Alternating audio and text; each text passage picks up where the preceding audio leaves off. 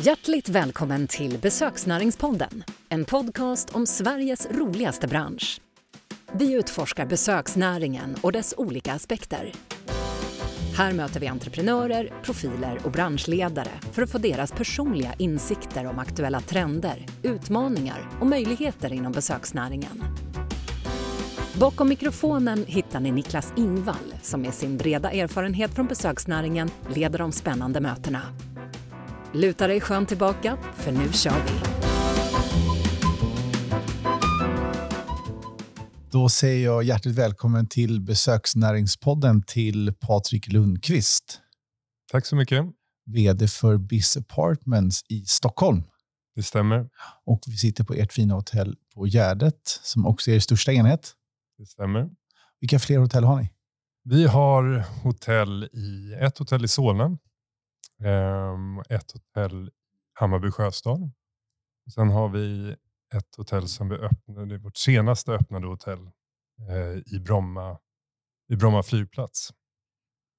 Så det är fyra stycken totalt. När öppnade det senaste? När var det? Ehm, det var i oktober 2021. Mitt under brinnande corona. Exakt. Hur, hur var det? Ja, det var jävligt stressigt kan jag säga. det kan jag förstå. Nej, men vi tog ju beslutet kanske, vad var det, två, nästan tre år tidigare. Vi då signerade ett hyresavtal med NCC som skulle bygga hotellet. Hotellet eh, är inkluderat i en väldigt stor fastighets, eller ett stort fastighetsprojekt som kallas för Hangar 5. Eh, där det är massor med kontor och en stor ICA-butik och gym och restauranger och så vidare. Så när corona kom så fick man lite ont i magen såklart. Um, men det var bara att fullfölja och det visar sig att vi kom ju ut corona till slut och ja, det har visat sig vara en väldigt bra etablering. Men under tiden så var det ju stressigt och jobbigt. Men det var så mycket att göra så man hann, inte riktigt tänka på just corona. Okay. Mm. Och när öppnades första Abyss Apartments? Det är det vi sitter på idag, mm. Gärdet. Det öppnades i november 2010. Så det är alltså 13 år sedan snart då? Yes. Mm. Kan du ta oss tillbaka till den tiden? Hur, hur började allt? Eh, allting började med att eh, den fastigheten vi sitter i idag var ett kontor eh, där en fastighetsutvecklare eller ja, fastighetsbolag eh, köpte fastigheten och tomställde den. Och sen så hade det fastighetsbolaget en stor vision om vad man ville göra med det här eh, stora huset. Ehm, och eh, den största delen av huset skulle då bli lägenhetshotell. Nästan halva huset skulle bli lägenhetshotell. Och resterande delen skulle bli serviceytor såsom gym och eh, det var en så stor nöjesbolag också som satt där som heter Ballbreaker som finns nu på Kungsholmen. Men de var här i huset i början också. Så det skulle vara ett roligt hus här längst ut på Gärdet nästan vid Frihamnen. Och det blev det också. Ehm, och sen så öppnade vi då lägenhetshotellet i november 2010. Och sen egentligen dag ett så har det varit jättepopulärt. Och du var med från början? Ja, det var jag. Inte, ja, eh, jag började med det här det var det ett halvår innan vi öppnade. Fastighetsbolaget och bygget och allting hade pågått en tid innan. Eh, men då de här stressiga halvåret innan man öppnade, då var jag med. Pre-opening-fasen. Exakt. Mm. Hur kom det sig att du kom i kontakt med, med de här investerarna och byggherrarna? Jag jobbade med inom försäljning för ett annat lägenhetshotellbolag eh, där du och jag jobbade tillsammans. Det var, vi kollegor en Det var vi kollegor, ja. ja. sen, Stay At hette det. Stay At hette det, ja. Um, och sen så valde jag att gå vidare därifrån till ett vad var det, konferensbolag. Mm, så det var ett, mellan, ett mellanhopp så innan du kom hit? Exakt, och det var en månad jag jobbade där. Ja, för det minns inte jag ens. Men okej, okay, så var det. Mm. Ja. Um, och där, där har jag faktiskt en rätt rolig historia inom den här branschen. Ja, berätta. Jag, var, jag blev Key Account Manager på ett konferensbolag som hade tre eller fyra kursanläggningar runt om i Stockholm. Och eh, Första två dagarna så fick jag åka runt och titta på anläggningarna och så. Sen så fick jag den tredje dagen så steg jag in på kontoret och eh, fick min kontorsplats. Och eh, Sen sa då min chef till mig där, nu bara börja jobba. och då gick jag till bokningsavdelningen där på det här bolaget och frågade vad har vi för liksom befintliga kunder på, på de här olika eh, um, anläggningarna. Och då fick jag en lista av dem. Då tog jag den här listan, det var säkert ja, 40-50 bolag. Så ringde jag den första eh, kunden och frågade, bara skulle presentera mig. Och då sa han, fan vad bra att du ringer. Jag har, nu måste jag liksom boka allting för det här året. är det dig jag ska ha kontakt med då? Nej, ja, du kan ta det med mig direkt. Första bra, bra timing. Ja, det var väldigt bra timing. Snacka om flygande start. Liksom. Ja, sen var jag helt untouchable där i en, en, månad. i en månad tills jag gick vidare. Så ibland så ser det ut som att man är väldigt duktig. Men det, det är lite tur också. Lite tur och timing. Exakt. Okej, okay, så då blev du kontaktad för, för just för den här tjänsten då, för, för Biz Apartments, som kanske inte hette Biz Apartments då, men... Nej, nej, alltså om vi ska gå tillbaka i tiden där så var det faktiskt den här Stayat som skulle öppna det här hotellet eh, på Gärdet. Så var det ja. Eh, och Stayat hade ju då lite problem under den här tiden. De hade hoppat av. Och då hade då fastighetsägarna hade ju byggt färdigt nästan hälften av hotellet. Ville fortsätta på den vägen. De här fastighetsägarna de hade ringt runt till väldigt många hotelloperatörer. Men det här var i vad säger man, kölvattnet? Eller, mm. ja. Av finanskrisen? Av finanskrisen. Mm. Så det var, väldigt, det var inte många som ville satsa just då.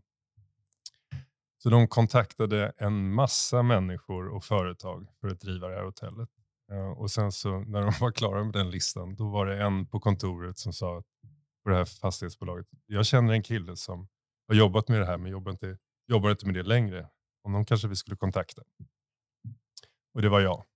Och sen så träffade jag det här fastighetsbolaget och eh, började räkna på hotellet med de siffrorna jag hade i huvudet i princip. Och lite andra, alltså mina erfarenheter. Jag hade ändå jobbat på Stayat i fyra år tror jag totalt. Så jag kände till produkten och jag visste hur man skulle sälja in Och, ehm, och då fick jag ett erbjudande av dem att eh, bli vd för det här bolaget. Och då till en början, i och med att det här, är fastighets, det här var ett fastighetsprojekt, så då ville ägarna från början till fastighetsbolaget se att det här skulle bli någon form av liksom, eh, att man skulle kunna köpa de här lägena, lägenheterna i lägenhetshotellet. Och sen skulle då operatören som drev eh, själva anläggningen, säga jag, eh, hyra ut lägenheterna åt dem som ett finansiellt upplägg. Det där funkade inget bra och jag tror att man var alldeles för tidig i tiden för det här. Eh, men eh, själva uthyrningsverksamheten som hotell funkade väldigt bra från dag ett. Så man valde att stoppa det där. Eh, så egentligen sedan dag ett så har det varit ett men när du fick frågan där då och gick hem och började räkna. Mm. Eh, som sagt, det var skakiga tider. Många flesta vågade inte satsa. Vad var det som gjorde att du vågade satsa? Eh, alltså då, nu, det här har jag varit 29-30 mm. år. Det enda, det, enda jag satsade, ja, ung, det enda jag satsade egentligen det var min egen tid mm. på det här. Okay. Och tog en chansning i det. Så jag tycker att jag, inte rätt ord att säga att jag satsade, jag fick en väldig möjlighet. Mm. Eh, att visa vad jag kunde gå för och fick liksom ta ett helhetsansvar för någonting som jag kände själv att jag kanske inte borde få vid den här åldern och den här erfarenheten jag mm. hade. Eh, man kan väl säga att jag tog chansen. Mm. Eh, körde på. Och sen kan jag säga det att de, så som jag räknade, det var ju väldigt lite som stämde egentligen från den första uträkningen jag gjorde. Eh, vilket, vilket håll diffade åt? Bättre eller sämre? Eh, faktiskt åt, det diffade åt att det blev mycket mm, bättre mm, än vad ja. jag trodde. Mm. Det är positivt. det är väldigt positivt. Ja. Eh, fast inte de två första månaderna. Då Nej, var det okay. mycket, mycket sämre. Så jag hade, det, var, det var ingen sån här... Uppförsbacke? Det, det, var en, det var en otrolig uppförsbacke under kanske det första halvåret, alltså i pre-opening och två månader in efter vi hade öppnat. Då hade vi extremt dålig beläggning, vilket man har när man öppnar nya mm. hotell. Men som 29-åring så, eller 30-åring så trodde jag att det skulle gå, gå lite snabbare där i början. Men sen så, när vi, det här var i november 2010 som vi öppnade och när vi kom in då i eh, november, december var dåliga och även januari. Men sen i februari då börjar det hända grejer. Eh, och sen dess så har det här hotellet typ varit fullbokat. Ja. ja. Men väldigt bra beläggning. Men att du vågade då? Var kommer, var kommer modet ifrån? Jag vet inte, jag har tänkt på den, det själv. Men jag har, Mm. eh, jag har spelat fotboll en gång, eh, mycket i mitt liv. Ja. Och jag valde att bli målvakt. Alltså, Utsatt situation. En utsatt situation när jag var typ sju år gammal eller någonting. Och Här ska där- jag stå, tänkte Ja, du. här ska ja, jag stå. Ja, Där stod jag kvar tills jag blev 16-17. ja okej. Sista utposten. Ja. Ja, det kan vara därför. Vet. så du har fått med dig det från början. Liksom. Ja. Mm. Och sen skapade ni då Biss Apartment, så har det växt då från Gärdet till Solna. Mm. Precis, vi ehm, körde ju här på Gärdet bara ett enskilt hotell Mm. Mm. fram till 2017 då vi öppnade både Solna och Hammarby Sjöstad samma år. Eh, och Hammarby Sjöstad låg i planen, den beslutade vi 2014-2015. Var det samma fastighetsutvecklare då som Ja, hade utvecklat det här? Ja. Exakt. Så ni hade en kontakt upparbetad där? Ja, det, det var egentligen ägaren till den här fastigheten, som också är ägare i hotellbolaget, var då hitta den här fastighetsutvecklingsprojektet eh, i Hammarby Sjöstad. Hur stora är de hotellen? Gärdet här är 170... Gärdet, eh, här hyr vi, om vi ser hela fastigheten här på Gärdet är två- 20 000 kvadratmeter. Och hur många lägenheter? Ja, alltså det är 20 000 hela, hela huset. Eh, vi hyr av hela huset ungefär 10 000 kvadratmeter, Mm. så att hälften. Mm. Och eh, totalt antal hotellägenheter är 175 stycken. Mm. Och det är allt från studio som vi kallar det, som är egentligen dubbelrum liknande om man kollar mot eh, vanliga hotell. Eh, och sen så har vi då eh, one bedroom apartments, kan man säga. Och two bedroom apartments. Och man kan väl säga att hela vår liksom, affärsmodell går ut på att vi är eh, i ett lägenhetshotell. Vi erbjuder egentligen då lägenheter istället för hotellrum. Vi fungerar som ett vanligt hotell. Vi erbjuder en lägenhet hotellrum. Och du kan bo allt från en natt upp till veckovis eller månadsvis. Och vi, vi sänker priset per natt ju längre du bor. Det är liksom den. Mm. Och de primära målgrupperna, vilka är det?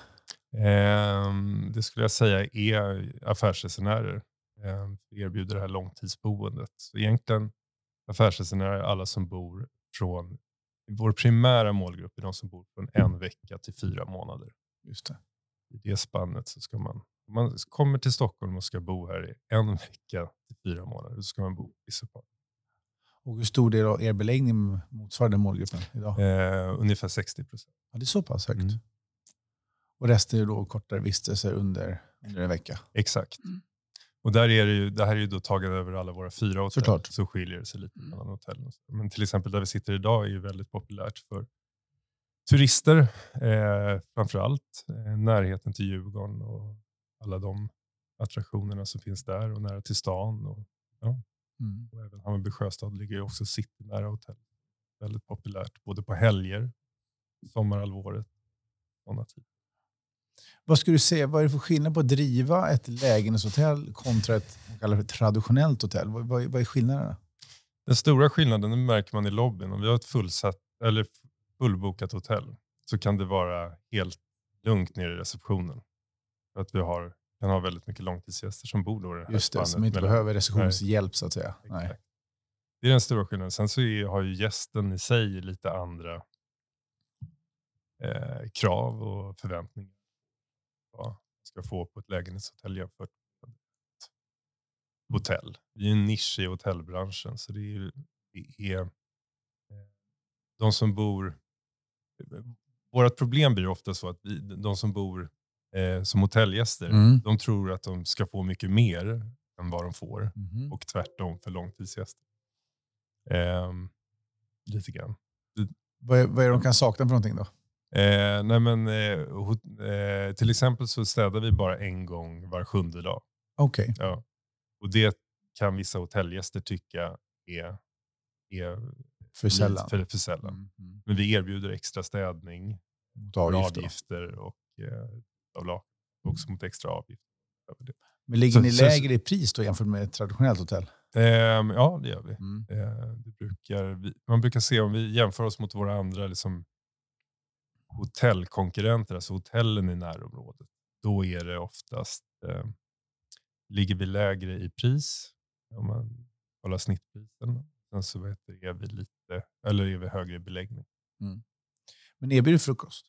Ja, vi erbjuder frukost på alla våra hotell. Mm. Vi. Så då blir det som en hotellupplevelse eller Ja, leverans där. exakt. Men vi har ingen bar eller restaurang och så. Nej. Eh, det, är, eh, det är sådana grejer. Men det, jag, jag tror att många av de här hotellgästerna då som kommer och tror att de ska få mer hos oss än vad de egentligen får. De tycker det kanske första natten och sen så tycker de att det är så pass bra ändå. Mm. Så att de, Många andra fördelar. ja, det finns väldigt många andra fördelar. Och framförallt då att man sänker sin... Man, man behöver inte äta alla måltider ute som du behöver göra på ett vanligt hotell eller gå till en dyr eh, minibar och plocka där om man är hungrig och så vidare. Utan vi, våra, alla våra hotell ligger väldigt nära stora matvarubutiker så man går lätt ner och fyller upp ky- kylen. Så det blir lite som Airbnb men du har reception, du kan checka in när du vill. Vi har väldigt mycket service på plats. Ett starkt koncept låter det som. Ja, det måste Du klev in här då för 13 år sedan, då, sa vi va? mm.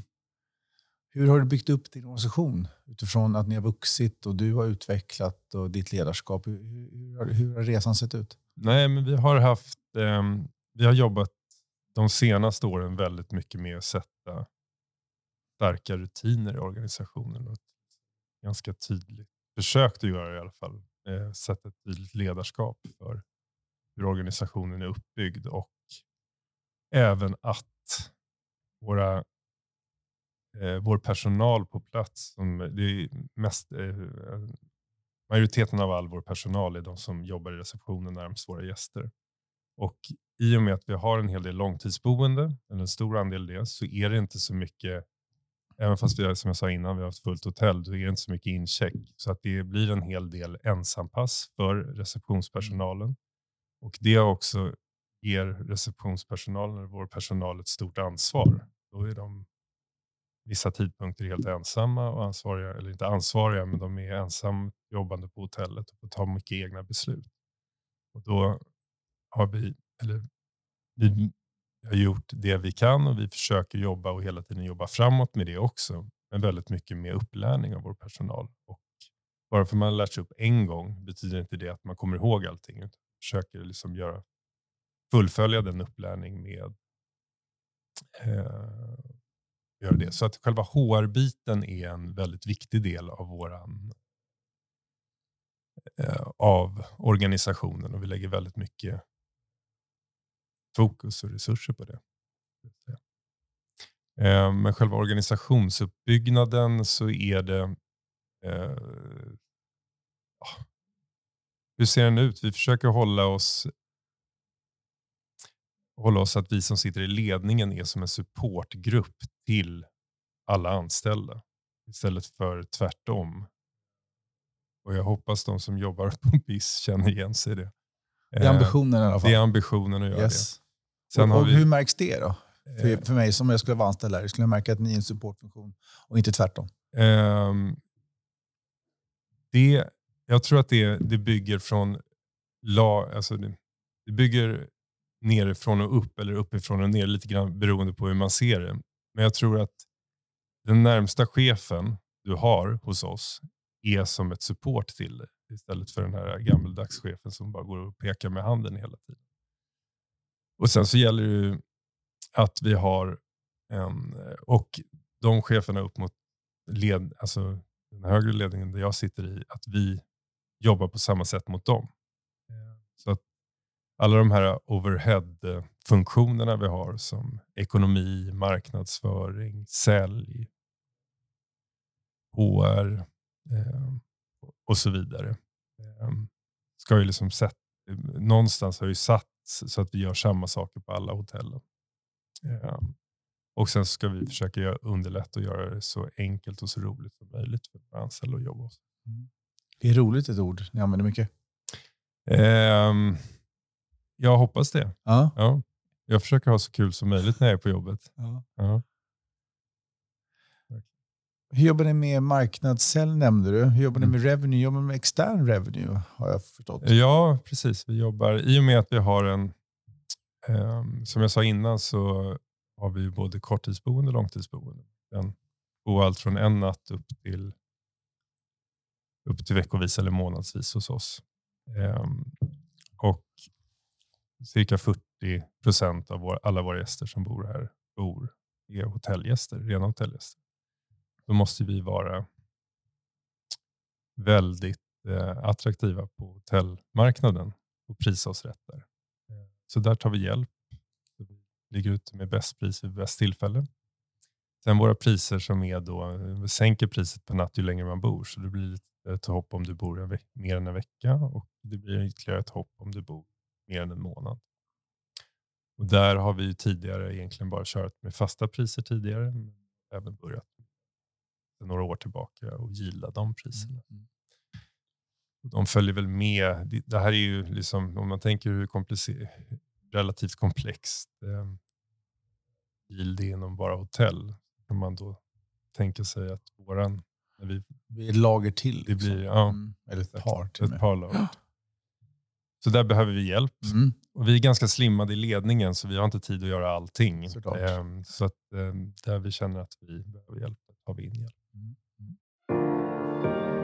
Upptäck din partner för rekrytering i besöksnäringen. Growizit är specialiserade experter och har erfarenhet från alla roller inom branschen och rekryterar både ledande, administrativa, säljande och operativa tjänster. Rekrytering, executive search och interimslösningar kan Growizit på sina fem fingrar. Välkommen till Growizit. Vi rekryterar för besöksnäringen. Och går tillbaka lite, du var fyra, fem år på Stay At och så mm. var det en månad på det här konferensbolaget. Ja. Och sen här 13 år. Hur såg det ut innan det? För då var du runt 24-25 innan du kom in i Stay At. Då. Mm. Efter gymna du gick gymnasiet? Så här, ja, jag gick gymnasiet, jag tog studenten 98 mm. och sen så eh, jobbade jag på extra eller sommarjobbade och på, eh, på restauranger i Gamla stan. Eh, varför jag började inom krog var nog för att min, min pappas bästa kompis hade några krogar okay. och han behövde hjälp. Och, och vi, på något sätt så var vi ofta där. För genom pappa så var vi där mycket på de restaurangerna. Han gillar att gå på krogen? Ja, han gillar att gå på krogen. Det gör han fortfarande. Ja, härligt. Um, men eh, så då började jobba där. Började jobba mm. där, precis. Och sen så vet det, eh, så tyckte jag det var ju, serviceyrket var väldigt kul. Ja. Eh, och då tänkte jag, vad kunde man göra mer än bara, jag kan inte jobba, jag kan inte jobba på krogen hela mitt liv. Nej, det här kommer nej. jag inte orka. För det var ju sena nätter och det var 15 timmar per dag och, och så vidare. Um, och då funderade jag lite på det och sen så var jag, jag var sån skibam i Chamonix ett halvår och sen så, där var det, såg jag de här reseledarna. Tyckte det var väldigt, det såg väldigt kul ut. Uh, så då sökte jag jobb på Vingresor och fick det. Uh, så jag började som reseledare ett år efter studenten ungefär på Gran Canaria. Mm. Det var en väldigt spännande och utvecklande tid och det rekommenderar jag alla att göra. Ja. Vad var det som var utvecklande? Eh, nummer ett som 19-åring och kommer från en ganska skyddad verkstad i Stockholm. Eh, ta hand om eh, turister som kommer från Sverige, Norge och Danmark och även Finland till Gran Canaria eh, och hålla eh, välkomstmöte för 500 personer. Det är, mod, det är modigt igen då? Det ja, det är modigt. modigt ja. Ja. Och sådana, hålla transfer och du vet allt som kunde gå fel gick fel i början. Man lär sig och rätt snabbt så rättar man till det. Eh, och, eh, det var en väldigt givande tid. Jag var reseledare tre säsonger totalt på Gran Canaria, Kreta och sen i Val Thorens i Alperna. Alltså en skid, skidsäsong mm. också? Yes. Eh, och där märkte jag också inom det här att väldigt mycket fokus på sälj. Eh, och sälj, det var ju varför jag hade välkomstmöte, eller varför vi hade välkomstmöte på de här eh, på Gran Canaria och på de andra ställena också. Det var för att kunna sälja utflykter till våra gäster. Yes. Och Det var så vi mättes. Var du en bra säljare på utflykter? Ja. Vad var det som gjorde dig bra? Nej, men jag försökte hålla så bra transfer som möjligt från flygplatsen du satte till... det där liksom, ja, för Ja. om man fick dem till välkomstmötet då vet man att man hade en bra... Då, då köpte de bra. Och hade man en dålig transfer då kom inte lika många till välkomstmötet. Så du såg liksom effekt av din insats på transfern där. Ja. Sen gjorde vi en jävligt... Eh, när vi var i Val Thorens, då var det, handlade allting om att sälja så mycket eh, liftkort som möjligt. Och då gjorde vi... Att de ska köpa dem via er istället för att gå direkt till... Exakt. Och, vi, och då såg man till att i bussarna så sålde man liftkorten där. Och sen så fick man liksom, ja, man sålde dem och tog in pengarna i bussen.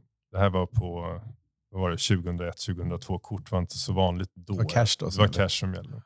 Så då sålde vi på bussarna och sen så eh, kom upp sent på kvällen så räknade vi ihop alla pengarna så var vi uppe väldigt tidigt vid liftkortskontoret, köpte alla liftkort och så delade vi ut dem till alla våra gäster. Det var våran USP. Att vi kom till rummet och knackade Ah, på dörren. bra service. Ut, ja.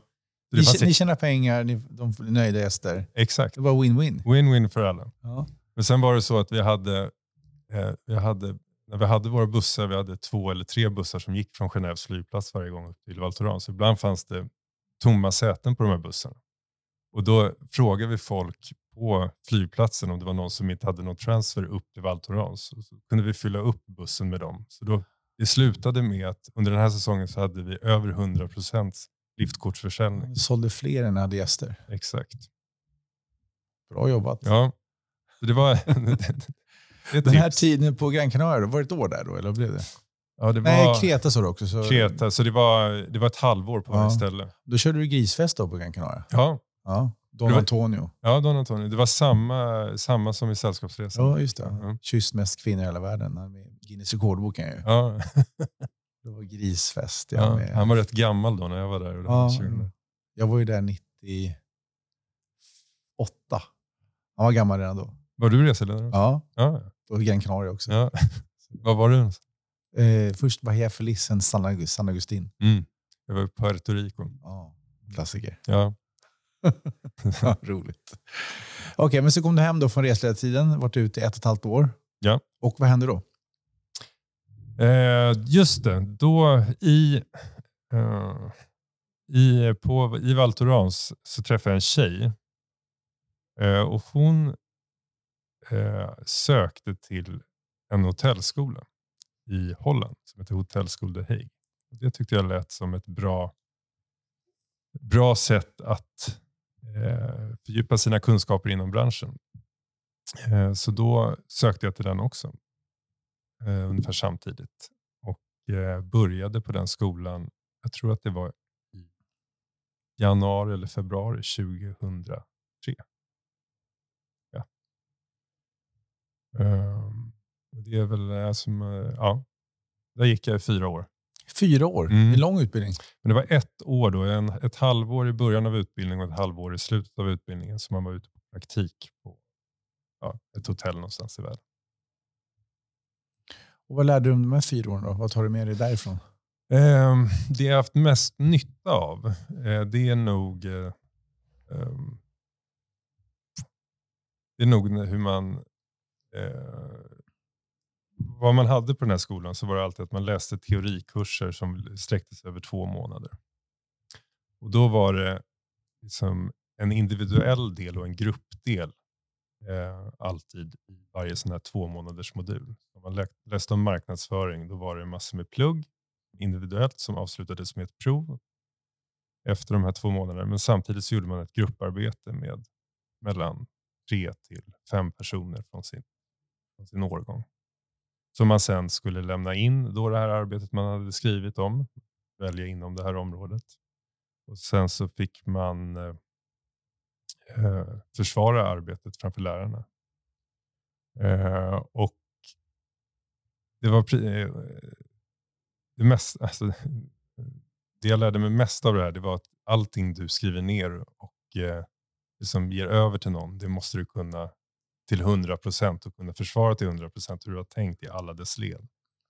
Eh, det har jag, känner jag att jag har haft mycket nytta av i mitt arbetsliv. En bra erfarenhet. Ja, och framförallt också det här med att jobba i grupp Mm. intensivt. Framförallt med liksom, inom ämnen som man då inte kunde, men man lärde sig under tiden eh, med andra som var i samma situation. Under fyraårsperioden, jobbade du då samtidigt eller var det bara plugg? Nej, jag jobbade för, då hade de ju den här skolan, bredvid den skolan så låg en sån bemanningsbolag inom vår bransch som Mm. man kunde då jobba extra för. Eh, Som jag jobbade. Det här var i, i Haag, i ett område som heter Schreveningen. Nu uttalar jag det med 100% fel. Holländskt långt namn som ja, är väldigt svårt att eh, uttala. Men det här stället låg i alla fall eh, vid kusten i Holland utanför Haag. Där hade de, det är en gammal kurort. Eh, så då, deras liksom Grand Hotel där heter Kurhaus och där hade de väldigt många stora banketter och konferenser och så vidare som behövde personal vid de tillfällena när det inträffade. Och då, ställde man, eller då jobbade man gärna för att tjäna lite extra pengar. Kul. Mm. Och sen bestämmer ni er för att flytta hem till Sverige då efter skolan? Ja, jo, också när, Mm. eh, mellan de här två månaders perioderna så hade man en vecka ledigt. Och Okej. då, då åkte man alltid hem och då jobbade jag på, den där, på de där restaurangerna jag Igen? började med. Ja. Din pappas Ja, kompis restaurang? ja. Och det var, det var många 15-16 eh, timmars plats. Så det var mest faktiskt där jag jobbade extra. Okej. Ja. Ja. Parentes. Så kom du tillbaka till Sverige efter utbildningen? Precis. Var Um, du kvar som tjej då eller har du bytt ut henne? eh, inga kommentarer. Okej. Nej, det var nog eh, det var, det var ny då. Det var ny Det, då? det var ny då, ja. Precis. Nej, men eh, jag kom hem till Sverige eh, och då började... Jo, jag avslutade den här sista praktiken man hade på det här halvåret som jag berättade om tidigare. Det avslut, den gjorde jag på Clarion Skanstull Stockholm, Mm. tror jag det heter. Mm. Fullständiga namnet. Och det var då det största hotellet i Stockholm. 519 rum. Jag är rätt säker på att de hade då. Nu vet jag att de har byggt ut, så nu är det nog några fler. Och där jobbade jag som eh, det hette projektledare inom konferensen. Det var att man tog hand om egentligen när, bok, när beställningen var klar, den råa beställningen från kunden var klar, då fick man som projektledare där eh, ha kontakt med kunden och eh, göra upp alla liksom, detaljer kring själva konferensbokningen. Och det kunde vara allting, allt från 25 personer i skolsittning till eh, en flerdagars, eh, flerdagarskonferens med 500 deltagare. Ja, allt mellan himmel och jord. Det var väldigt utvecklande och intressant att jobba i en så stor organisation. Mm. Eh, och sen jobbade jag kvar där, fick anställning där och jobbade väl i ett halvår, ett år till. Eh, tills jag började på Stayat som säljare. Just det. Och ta klivet då från att vara projektledare som är mer, liksom, mer en administrativ uppgift till att bli säljare. Mm. Hur var det klivet, eller steget att ta? Nej, men det var ju annorlunda. Man kom ju väldigt långt, mycket längre från driften när man jobbar inom försäljningen. Eh, framförallt då inom sin lägenhetshotell. Eh, där driften i sig inte är väldigt mycket eh, hotellägenheter och, och ganska liten liksom, drift på själva hotellen. Så att, eh, det var en ganska stor omställning. Ja, och vi, jag kommer ihåg vi satt på ett eh, huvudkontor ute i Solna eh, och sen så hade då stayat flera lägenhetshotell ute, mycket i norrort. Man åkte runt med bil och visade upp hotellen för potentiella och befintliga företagskunder. Mm. Från den tiden som säljare då på Städ, vad lärde du från den tiden? Vad tog du med dig därifrån? Framåt. Eh, nej, men att sälj är A och O någonstans. Eh, Utan, utan kunder och utan eh, gäster på hotellet så spelar det ingen roll hur duktig du är kvalitet och service och så vidare. Du måste få in kunder. Ja. Mm. Och Det är det viktiga. Och jag tror att eh, alltså, försäljning i den mening som man har gjort. Nu har ju väldigt mycket digitaliserats. Det, det, det går väl ännu mer åt det hållet. Men de här personliga relationerna som man har med kunder är ju väldigt viktiga. Hur man hanterar dem. Är det någonting som du har tagit med dig till BIS Apartments när du gick då från Stay till BIS? Ja, ja verkligen. Mm. Det var min... Ja, det jobbar vi väldigt mycket med. Och jag tror att vi jobbar väldigt mycket med eh, alltså, mycket direktförsäljning till kunder Mm. gällande Mm. långtidsboende gästerna. Mm. Eh, för att få tänker när du kliver in här som vd då, Mm. 29-30 år. Ja.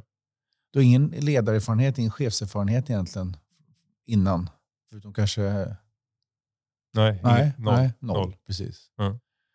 Eh, och vi pratar om mod och våga. Ja. Pratade om, men hur var det som chef i början, tycker du själv? Eh, grym.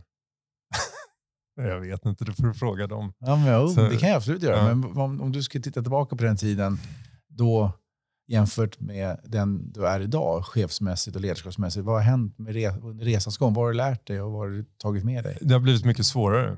Svårare? Ja, I början så hade vi ett hotell. Jo, det Då var förstår jag. Var det Okej, ganska ja, det. enkelt. Mm, mm. Eller då kunde man göra mycket själv och Mm. man kunde liksom lösa uppgifterna. Mm. Sen så där 2016-2017 när vi blev fler hotell, då krävdes det mycket mer av mig som ledare. Mm, mm. Ehm, och då är man, det är då jag återkommer till det här med upplärning och rutiner och struktur.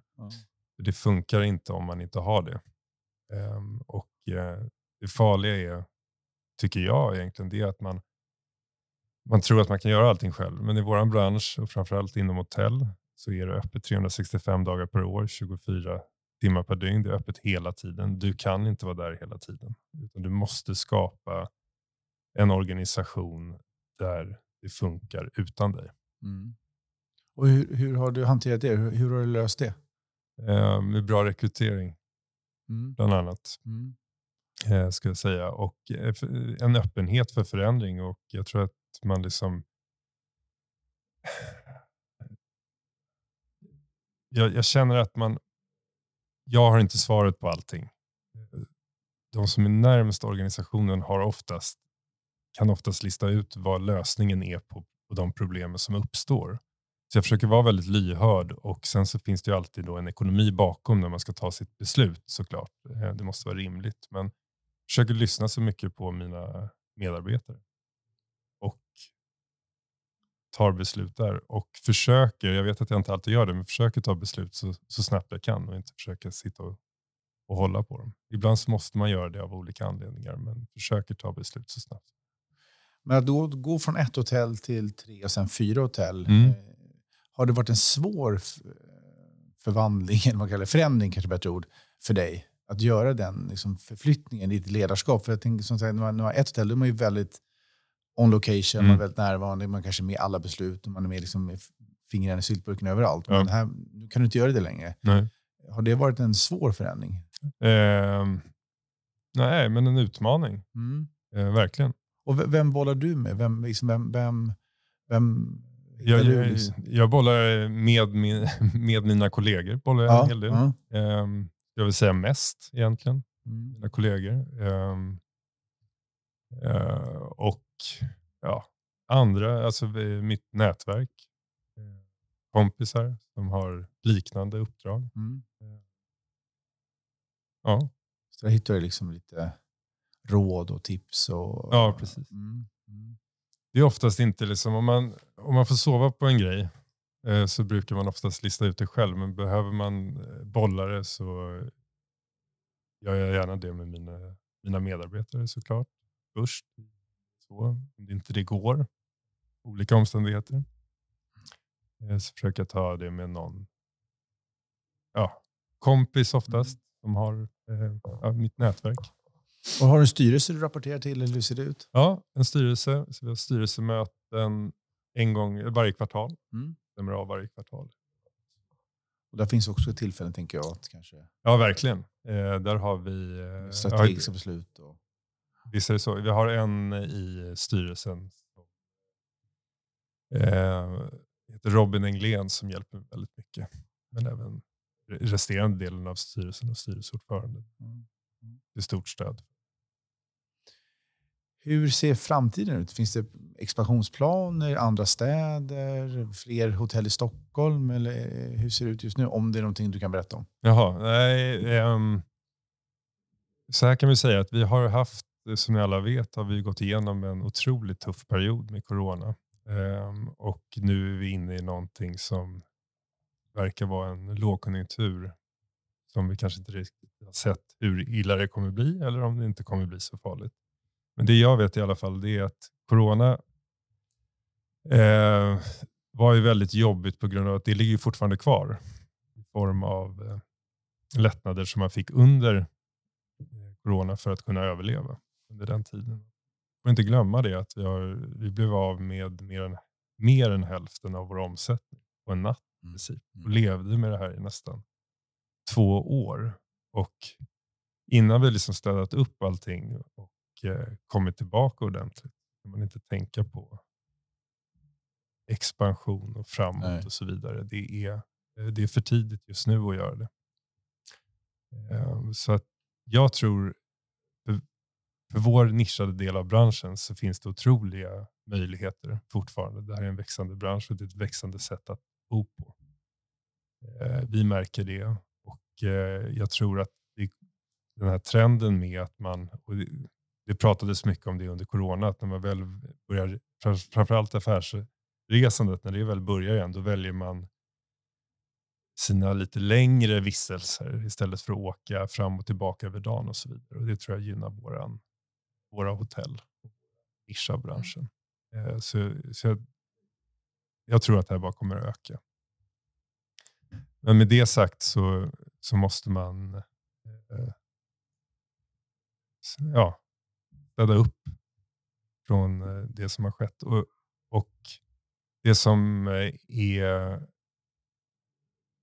viktigt här framöver det är ju framför allt att vi inom branschen följer med den här inflationsutvecklingen som vi har nu.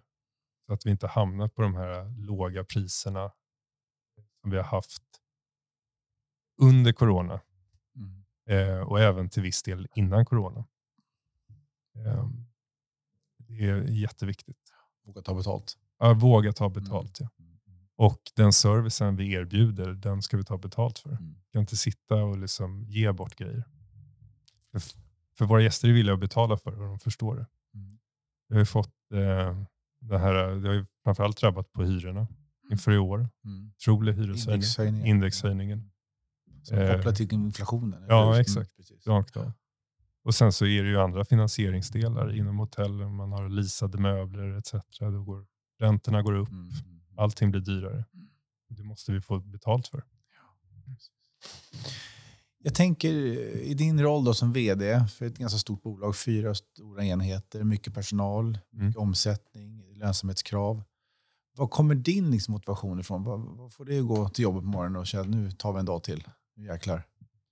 Bra fråga. Mm. Um, att jag tycker det är väldigt kul. Drivs av, av glädje och lust. Ja, Och vad är det som är kul? vad, då? vad annars?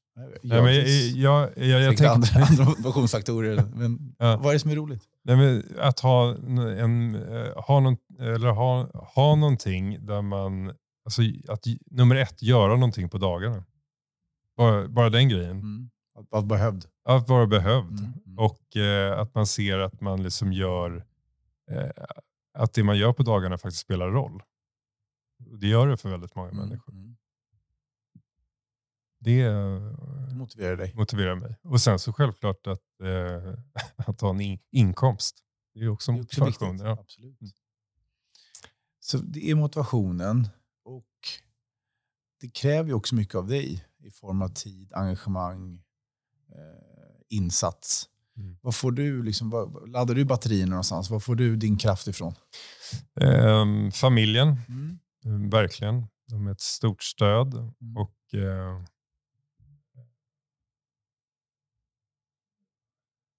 ja, all, det mesta kretsar kring familjen och det man gör tillsammans med dem. Men även med kompisar, middagar, eh, golf. Jag ju precis, eh, tennis tycker jag är väldigt kul.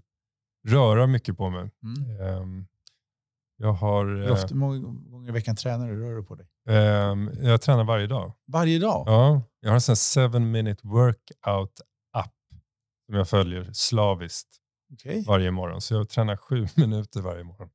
Har du Utan, gjort det länge? Ja, eh, till och från. Men jag har ehm, under förra hösten så gjorde jag inte så mycket för då hade jag lite skador. Mm. Men annars har jag nog gjort det i de senaste tre åren kanske. Försöka springa minst två dagar i veckan och så röra på sig. Eh, sen så är det också väldigt viktigt vad man stoppar i sig och häller i sig. Och det försöker jag Ehm, Har spel diet då eller mer liksom bara tänka på att äta nyttigt? Eller? Jag har ju faktiskt, men det är min fru som har, eh, har tutat i mig det här. Eller det var hon som introducerade det för mig. Eh, det var den här eh, periodiska fastningen. Mm. Så man äter ingenting under 16 timmar i sträck under dygnet. Så får man äta hur mycket man vill sen. Funkar det? Nej.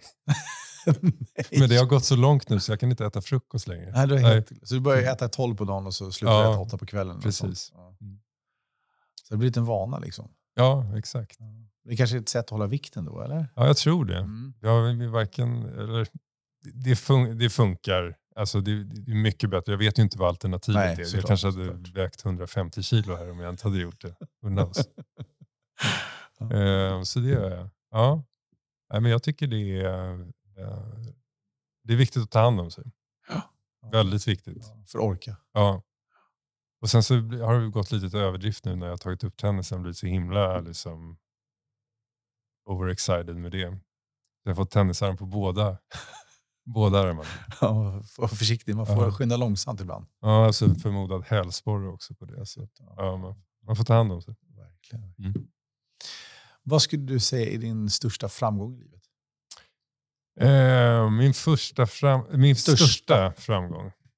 Eh, Man får inte säga barnen. nej, jag förstår det. Jo, det får man säga. Ja, Men eh, de är liksom där på något sätt. ja. Nej, då- då är det nog min fru. Din fru? Ja, det är min Ja, största framgång. På vilket sätt? Nej, men eh, hon är... Eh, alltså, det låter lite cheesy det här kanske, men eh, hon är alltid liksom supportar mig 100% hela tiden. Vad jag än gör, även när jag gör fel. Hon bli arg på mig, men sen så, sen så går det över väldigt snabbt. Sen så är hon, liksom, är hon förstående och eh, ja, ställer alltid upp med mig till 100%. Mm. Och det är, eh, det är väldigt viktigt att känna. Så det är någonting du har med dig liksom i vardagen. Ja, verkligen. Vad skulle du säga är ditt livs största motgång? Ehm. Eh. Ja, du. Min livs största motgång. Bra. Ehm. Jag hade en, eh, också kopplat till relationen, flickvän när jag tog studenten som körde ihjäl sig och vi satt i samma bil. Det var nog det värsta jag varit. Mm. Vad har det gjort med dig? Jag vet inte. Jag har inte analyserat det så mycket. Nej, men om du skulle försöka göra det lite då? Vad, vad, vad tror du att det har, den Nej, händelsen har liksom betytt för dig? Att livet är kort. Mm. Att det liksom gäller att ta vara på varje dag som går och göra det bästa av det. Mm. Man vet aldrig vad som kan hända. Så det är någonting du har med dig? Ja, jag tror det. Mm. Mm. Men ja, vilken tragisk händelse. Ja, verkligen. Nej, det var, eh, var verkligen ingen kul. Nej, och du var så ung också. Ja. Det har satt sina spår. Ja, det förstår jag. Men fick du hjälp att komma in Ja, i ja, det? ja, ja. Bra stöd liksom. Det är, alltså, men på ett professionellt plan så är det Mm. nog eh, eh, corona. Mm. Så som det slog mot vår bransch. Helt Ja. mot andra branscher också såklart. Många som har pratat med det om just coronahändelsen, att det var sån, någonting som drabbade alla och man var helt hjälplös på något sätt. Det fanns liksom ingen så här hjälp att ta, utan det var, det var en sån ny situation som var så otänkbar.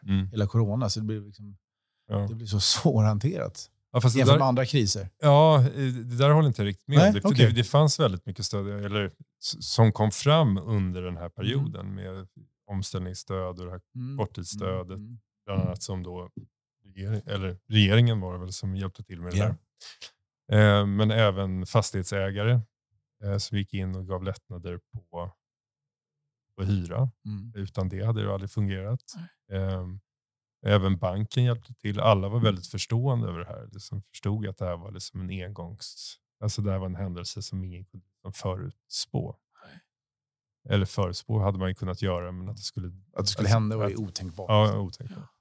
Ehm, så det tycker jag att man, jag tyckte att det var ett, eh, att man fick ett väldigt stöd och support och förstående för den, den positionen. Medan resten av alla bolag kändes det som i alla andra branscher, de var blomstrade. Börsen gick upp Ja, det var- det var helt sjukt. Det var just vår bransch som Ja. drabbades eh, Verkligen. hårdast. Då, Ja, och rest, ja, verkligen. Besöksnäringen. Ehm, så det var ju, ja. Mm. Ja, det var en tuff tid för alla. För Mm. många. Vi börjar närma oss slutet av det här samtalet, den här Ja. intervjun. Jag tänkte du skulle få ett medskick till våra lyssnare. Mm. Vad krävs eller vad behövs för att bli framgångsrik i sitt arbete? Tycker du? Att man tycker det är kul. That's Om du- it. Om du inte tycker det är kul kommer du inte göra något bra jobb. Nej. Nej. That's it. That's it. Ja. Ja. Ja. För att utveckla det, så om du tycker det är kul så lägger du in ett väldigt stort engagemang i det. Och, eh, då blir du bra på det. Mm. Och, och det är ingenting som är liksom omöjligt. Vill du någonting så kämpa för det. Det kommer inte ske över en dag. Liksom, utan det kommer ta tid. Jobba långsiktigt med saker. Det är samma sak om du driver hotell. Jobba, jobba långsiktigt. Då kommer det bli skitbra. Det kanske är tufft i början och tufft under en viss tid. Men man hela tiden tänker långsiktigt blir det bra i slutet. Och det får bli slutorden. Yes. Stort tack till Patrik Lundqvist, vd för Biz Apartments. Mm. Och ett trevligt och eh, intressant samtal. Ja. Ja. Tack själv. Tack Kul att vara med. Ja, Ha kul att du med. Och vi tackar alla som har lyssnat på oss idag och vi är tillbaka om ett par veckor med ny- nytt spännande avsnitt. Tack så mycket. Hej hej.